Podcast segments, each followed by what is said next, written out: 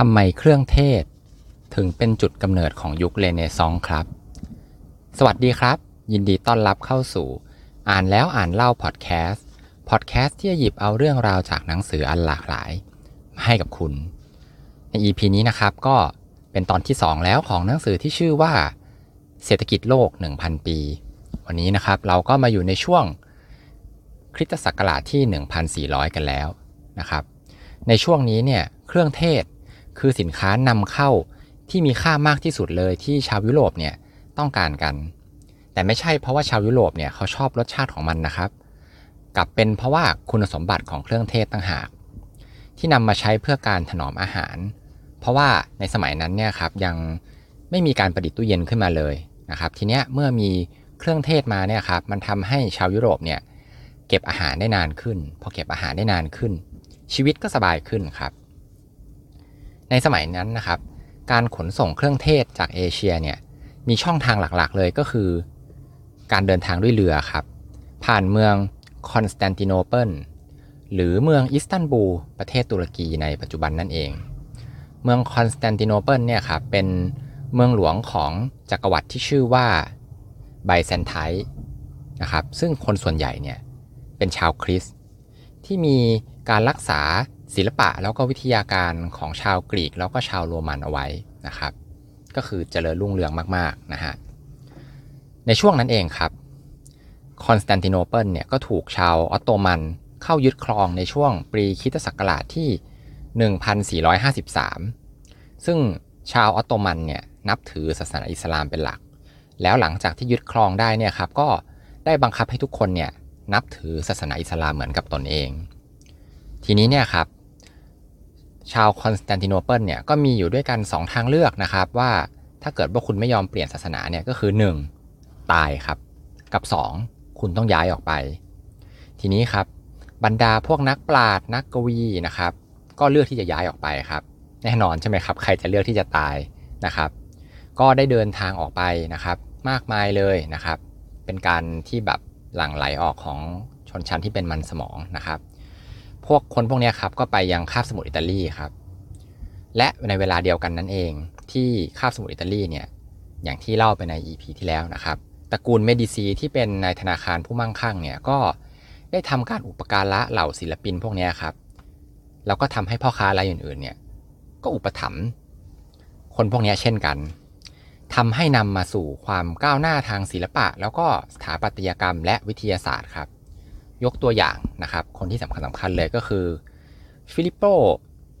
บรูเนลเลสกีครับ แล้วก็คนที่เราน่าจะรู้จักกันดีนะครับ ก็คือลีโอนาร์โด ดาวินชี ที่เป็นอัจฉริยะแห่งยุคนะครับ ในเวลาใกล้ๆกันครับ ในปีคศ 1448 ครับ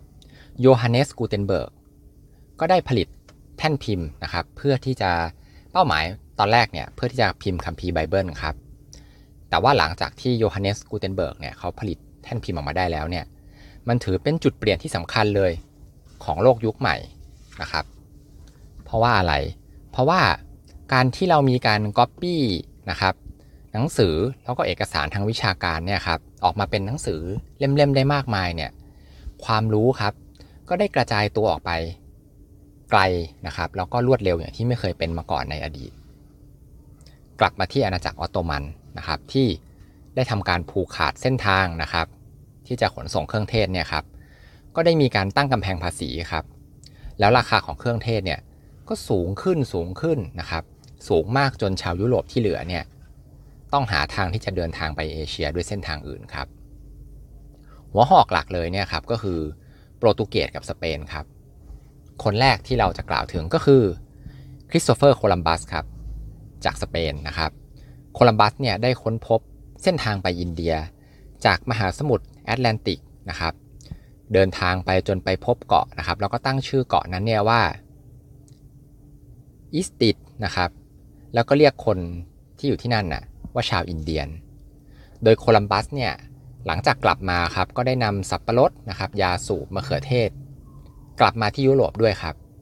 แต่ที่น่าสงสัยก็คือทำไม ถึงไม่มีเครื่องเทศกลับมาจากที่อินเดียเลยนะครับ แน่นอนครับคำตอบก็คือจริง ๆ แล้วที่โคลัมบัสไปพบนั้นนะครับ มันไม่ใช่อินเดียครับ แต่มันเป็นประเทศอเมริกาตั้งหาก แต่ในเวลานั้นเนี่ยโคลัมบัสเขาไม่รู้นะครับ คือตัวเขาเองเขาก็ไม่เคยไปอินเดียเหมือนกันนะครับ ทั้งฝั่งโปรตุเกสครับวาสโกดากามาเนี่ยก็ได้ไปเจออินเดีย อันนี้เป็นอินเดียจริง ๆ นะครับ โดยเขาได้เดินทางผ่านเส้นทางที่อ้อมแหลมกูดโฮปไปนะครับ แล้วก็ขากลับเนี่ย เขาได้ขนพริกไทยดำมาเต็มลำเรือเลย แล้วก็พริกไทยนี่เองครับที่ทำให้ทำกำไรได้ถึง 6,000เปอร์เซ็นต์เลยทีเดียวนะครับ จากความสำเร็จในการสำรวจทางเรือเนี่ยครับ ก็เลยทำให้สองประเทศนี้ครับเข้ายึดครองดินแดนต่างๆนะครับ แล้วก็ให้ผลประโยชน์กับ 2 ประเทศได้อย่างมหาศาลเลยครับ โดยสรุปนะครับก็คือโปรตุเกสเนี่ย ได้ไม่ว่าจะเป็นพริกไทยนะครับจากอินเดีย แล้วก็น้ำตาลจากบราซิล ส่วนสเปนเนี่ยครับก็ได้รับทองคำแร่ธาตุแล้วก็พืชผลจากทวีปอเมริกาครับ ทีนี้จากเรื่องของการเดินเรือนะครับ ขอกระโดดมาที่เรื่องของศาสนาบ้างนะครับ น่าสนใจมากเลยครับว่า คนที่มีอำนาจมากที่สุดในช่วงศตวรรษที่ 16 เนี่ยกลับไม่ใช่ประเทศใดประเทศหนึ่งครับ แต่กลับเป็นศาสนาจักรต่างหากนะครับ เพราะนอกจากอำนาจนะครับที่ศาสนาเนี่ยใช้ในการยึดเหนี่ยวจิตใจแล้วเนี่ยครับศาสนาจักรเนี่ยยังกุมอำนาจทางเศรษฐกิจนะครับ อีกด้วยนะครับในหลาย ๆ ประเทศเลยที่ศาสนาจักรเนี่ยได้เข้าไป แต่ทว่าเมื่อมีอำนาจมากเกินไปนะครับ ถึงจุดหนึ่งอำนาจเหล่านั้นเนี่ยครับมันก็กลับมาทำร้ายตัวเอง ในเวลานั้นนะครับ ศาสนาคริสต์นิกายโรมันคาทอลิกเนี่ย จุดศูนย์กลางอยู่ที่โรมนะครับ โดยมีพระสันตะปาปาเป็นประมุขนะครับ ซึ่งมีอำนาจในการเก็บภาษีจากคริสตจักรต่างๆนะครับ แล้วก็มีสิทธิ์ในที่ดินนะครับของผู้ที่ไม่มีทายาทนะครับ ที่ดินในยุโรปเนี่ยครับถึง 1 ใน 5 เลยทีเดียวนะครับ ที่ตกเป็นของคริสตจักรนะครับ ก็ในช่วงนั้นเนี่ยก็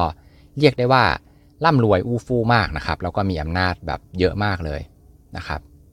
ที่แบบไปสุดทางเลยนะครับก็คือ อยากรวยมากขึ้นไปอีกครับ ก็เลยออกสิ่งที่เรียกว่าใบไถ่บาปขึ้นมาออกขายครับ ก็คือแค่คุณซื้อใบไถ่บาปเนี่ยครับ ความผิดบาปทั้งหมดที่คุณทำมาครับ ก็หายหมดสิ้นเลยนะครับ อันนี้เนี่ยมันก็แบบสุดโต่งมากๆนะครับ จนนำมาซึ่งมีผู้ต่อต้านเกิดขึ้นครับ แล้วก็เกิดนิกายใหม่ อย่างเช่น นิกายลูเทอรันนะครับ แล้วก็นิกายแองกลิกันนะครับ ซึ่งสองนิกายนี้ตอนหลังก็เลยรวมตัวกันครับ เป็นนิกายที่ชื่อว่าโปรเตสแตนต์ ซึ่งคำว่าโปรเตสแตนต์เนี่ยครับมันแปลว่าผู้ต่อต้านนะครับ ความขัดแย้งเหล่านี้เองนะครับ เป็นต้นกำเนิดให้ผู้คนเนี่ยครับหลั่งไหลไปสู่ดินแดนที่ยอมรับในเรื่องของเสรีภาพในศาสนาครับแถมดินแดนเนี่ยครับยังมีจุดเด่นนะครับ คนชาวพื้นเมืองเนี่ยมีความสามารถในการค้าขายนะครับ ก็คือที่เมืองอัมสเตอร์ดัมนะครับ แล้วก็เราเรียกคนที่อยู่ที่นั่นนะว่าชาวดัตช์นะครับ หรือว่าเนเธอร์แลนด์ในปัจจุบันนั่นเอง แล้วความรุ่งเรืองทางเศรษฐกิจที่สุดเนี่ยครับในศตวรรษที่ 17 ก็อยู่ที่นี่แหละครับที่เนเธอร์แลนด์นะครับอย่างที่บอกไปว่าชาวดัตช์เนี่ยเป็นคนที่ขยันขันแข็งนะครับแล้วก็มีความเชี่ยวชาญเรื่องระบบชนระทาน เพราะประเทศเขาเนี่ยอยู่ต่ำกว่าระดับน้ำทะเลเยอะมากนะครับ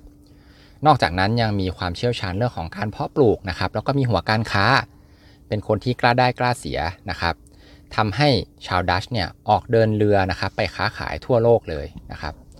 ชาวดัชเนี่ยก็ได้เดินเรือไปรอบโลกเลยครับ จนได้ไปค้นพบนะครับทวีปออสเตรเลียนะครับ นอกจากนั้นเนี่ยในทวีปอเมริกาเนี่ยครับชาวดัตช์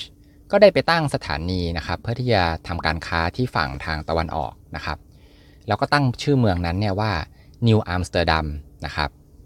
และต่อมาครับหลังจากนั้นเนี่ยเมืองนี้ก็กลายเป็นเมืองนิวยอร์กในปัจจุบันนั่นเองนะครับ แต่ในความรุ่งเรืองของชาวดัตช์หรือว่าประเทศเนเธอร์แลนด์เนี่ยครับมันก็สร้างความไม่พอใจให้กับประเทศใหญ่ๆนะครับอีก 2 ประเทศก็คือประเทศอังกฤษกับประเทศฝรั่งเศสครับ จนในที่สุดเนี่ยความไม่พอใจมันก็ทำให้เกิดสงครามระหว่างประเทศอังกฤษนะครับกับเนเธอร์แลนด์แล้วก็ยังมีสงครามระหว่างประเทศเนเธอร์แลนด์เนี่ยกับฝรั่งเศสอีกครับก็คือเหมือนกับเป็นศึกสองด้านนั่นเองนะครับแล้วก็จนสุดท้ายเนี่ยมันจบลงด้วยความพ่ายแพ้ของประเทศเนเธอร์แลนด์ครับ และในจุดนี้เองนะครับ ยุคทองของเนเธอร์แลนด์เนี่ยก็เลยสิ้นสุดลงครับ เราจะไปกันเร็วนิดนึงนะครับ เพราะว่าเล่มนี้เนื้อหาเยอะมากๆนะครับ ที่ฝรั่งเศสเนี่ยครับในปีคศ 1643 นะครับ เป็นปีที่พระเจ้าหลุยที่ 14 ครับขึ้นครองราชนะครับ แล้วก็ช่วงนี้เองก็เกิดสิ่งสำคัญขึ้นก็คือมีอัจฉริยะบุคคลชาวฝรั่งเศสนะครับ ที่มีนามว่าแบช ปาสคาลนะครับ คุณปาสคาลเนี่ยเป็นผู้คิดค้นทฤษฎีความน่าจะเป็นนะครับ ที่มีเป็นพื้นฐานของวิชาการประเมินความเสี่ยงของธุรกิจประกันภัยครับ แต่ว่าบริษัทประกันภัยยุคใหม่นะครับ แห่งแรกของโลกเนี่ยกลับไม่ได้เกิดขึ้นที่ฝรั่งเศสครับ แต่กลับไปเกิดขึ้นที่ประเทศอังกฤษนะครับ ในสมัยของพระเจ้าชาวที่ 2 ในปีคศ 1667 ครับ ก็ได้มีการตั้งบริษัทที่ชื่อว่าบริษัท ประกันภัยนะครับ The Insurance Office ขึ้นมานะครับ คนสำคัญคนถัดมาครับก็คือเซอร์ไอแซคนิวตันครับ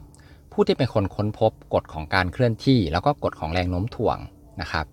และหลังจากนั้นเนี่ยก็มีคนนำเอามาประยุกต์นะครับ เพื่อที่จะอธิบายวิถีโค้ง ซึ่งก็คือสิ่งที่เราเรียกกันว่าโปรเจกต์ตายนะครับ และสิ่งนี้เองนะครับทำให้ได้มาซึ่งการพัฒนาอาวุธปืนครับ เมื่อเรารู้ว่ากระสุนเนี่ยมันมีการเคลื่อนที่อย่างไรนะครับ ปืนใหญ่ก็แม่นยำมากยิ่งขึ้นครับ ทีเนี้ยเทคโนโลยีครับพร้อมแล้วนะครับ อังกฤษเนี่ยก็พร้อมแล้วครับที่จะออกไปยึดครองโลกนะครับเหยื่อรายแรกครับก็คือประเทศอเมริกานะครับ หลังจากที่ยึดครองอเมริกาได้เนี่ยครับอังกฤษก็ได้สิ่งสำคัญมาก็คือยาสูบครับเป็นรายได้หลักเลยนะครับ นอกจากนั้นเนี่ยเหล่าชาวยุโรปเนี่ยครับก็ยัง ได้ทองคำนะครับแร่เงินแล้วก็น้ำตาล แล้วก็มันฝรั่งเนี่ยจากทวีปอเมริกาอีกนะครับ แต่ว่าหลังจากที่ถูกปกครองเป็นอาณานิคมมาเป็นระยะเวลายาวนานจากชาวยุโรปเนี่ยครับก็คือ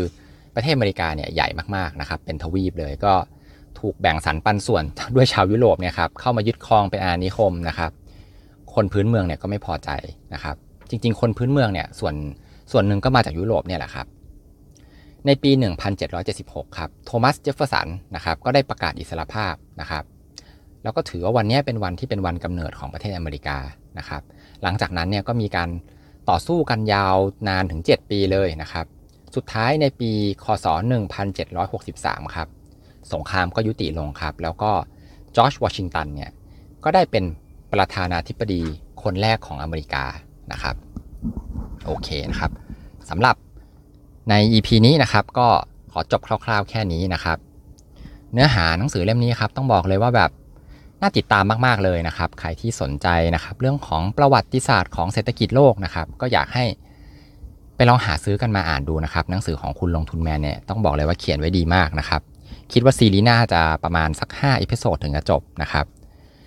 สำหรับใครฟังแล้วชอบนะครับ ก็ฝากกดแชร์ไปใน Facebook นะครับให้เพื่อนๆได้เข้ามาฟังกันด้วย แล้วก็ฝากติดตาม พอดแคสต์นะครับอ่านแล้วอ่านเล่าในทุกช่องทางที่ท่านรับฟังเลยนะครับ กด Follow กดติดตามกันนะครับสำหรับใน EP นี้ครับ ขอบคุณที่ติดตามรับฟังอ่านแล้วอ่านเล่าพอดแคสต์แล้วพบกันใหม่ใน EP หน้าครับกับเศรษฐกิจโลกนะครับ1,000 ปี สวัสดีครับ